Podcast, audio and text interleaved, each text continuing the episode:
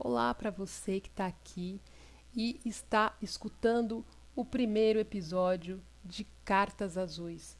Esse projeto que eu sempre tive em mente e não sabia como tirar do papel.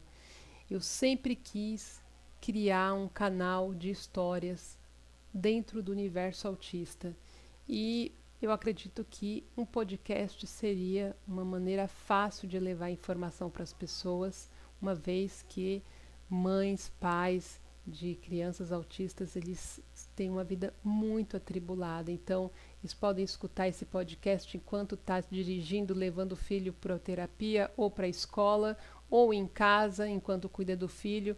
E essa é a ideia, é levar, contar histórias. Eu quero trazer vários pais, eu quero trazer profissionais, educadores e levar muita informação também levar experiências e também boas notícias, porque a gente está caminhando para várias respostas. O autismo hoje ele tem muitas perguntas, mas estão surgindo, surgindo muitas histórias. Mas eu vou contar um pouquinho, de uma maneira bem resumida, a minha, porque isso aqui é um piloto, ainda não é o valendo, isso aqui é o episódio número zero. E eu vou contar para vocês da Isabela na minha vida. Isabela é minha segunda filha. Ela tem hoje 16 anos e ela tem autismo clássico. O que é autismo clássico? É aquele que nem é o severo, mas também não é o grau leve.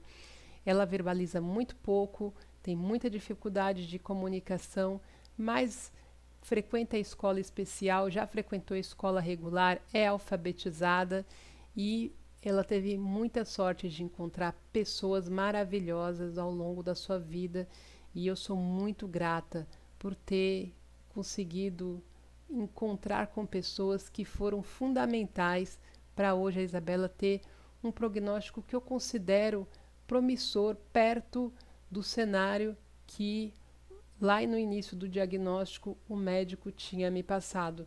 Então, é, tudo é uma questão de de prognóstico de pessoas que a gente encontra ao longo da nossa vida. Infelizmente, nem todo mundo tem acesso a tratamento, que também é um problema e isso também será um tema.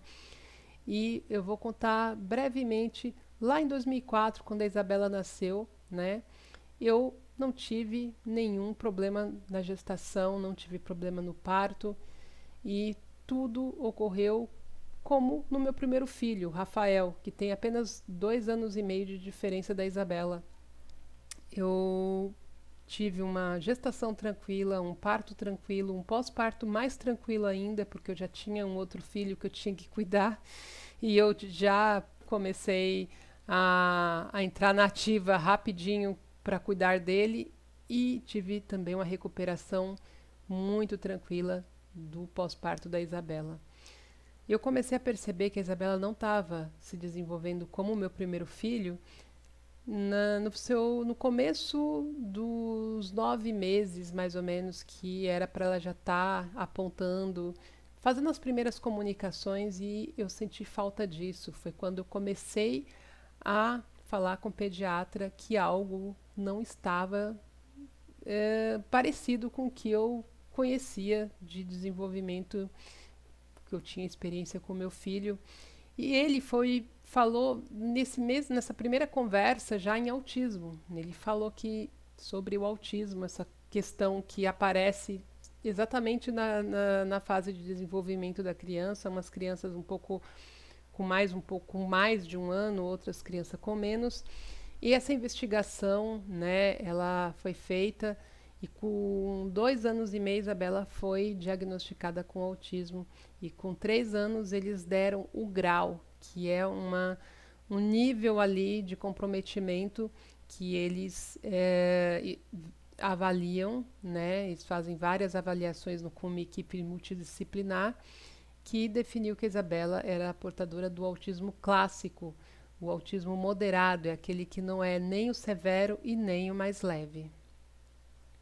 Ao longo dessa história toda, eu conheci muitas mães, conheci muitos casos. É, eu digo para vocês que não existe um autista igual ao outro, eles são muito diferentes um do outro e igualmente tem potencial, sim. Eu acho que é, cada caso é um caso e é por isso que é tão importante eles terem tratamento multidisciplinar que vai trabalhar naquela necessidade de cada um. Então, eu conheci muitas histórias e por isso que eu acho que é muito interessante dividir essas histórias com vocês. É, trazer experiências, trazer aprendizado também, trazer informação, porque informação é uma das coisas mais importantes para aprender a lidar com o autismo. A gente ainda tem informações muito rasas por parte da mídia, por parte de histórias que são contadas. Então, existem os graus severos que as pessoas falam pouco, existem os Aspergers, que são praticamente muitos nem são diagnosticados como sendo e precisam de tratamento igual. Então, são tantas questões que a gente vai ter muito assunto aí pela frente. E eu quero muito que esse projeto tenha vida longa. Eu quero trazer pessoas muito bacanas para falar aqui, pessoas que eu conheci e que aprendi. E eu quero trazer principalmente pais, mães. Essas são as cartas azuis que eu quero trazer aqui, cada um contando a sua história, como é que foi o diagnóstico, pessoas que convivem com autismo de uma maneira direta ou indiretamente, como educadores, terapeutas. Então, eu conto com vocês para divulgar esse canal para quem vocês conheçam que vivem uh, o autismo, que queiram um lugar para se informar, para ouvir histórias sobre isso, porque tem muito pouco, muito pouca gente falando sobre autismo. Então, hoje, pou, um, poucas pessoas públicas vêm, vêm falar por exemplo, Marcos Mion, que tem um filho, mas ainda se fala muito pouco sobre o tema. E esse vai ser o lugar, gente. Eu quero que vocês, se você conhece alguém que tem um filho, que está em diagnóstico, ou adulto, ou que seja autista, compartilhem, compartilhem, porque isso é informação útil para vocês, tá bom? Conto com vocês nas, nos próximos episódios e isso é apenas um piloto de apresentação e eu estou muito feliz que nasceu esse projeto agora. Um beijo para vocês e paz no coração.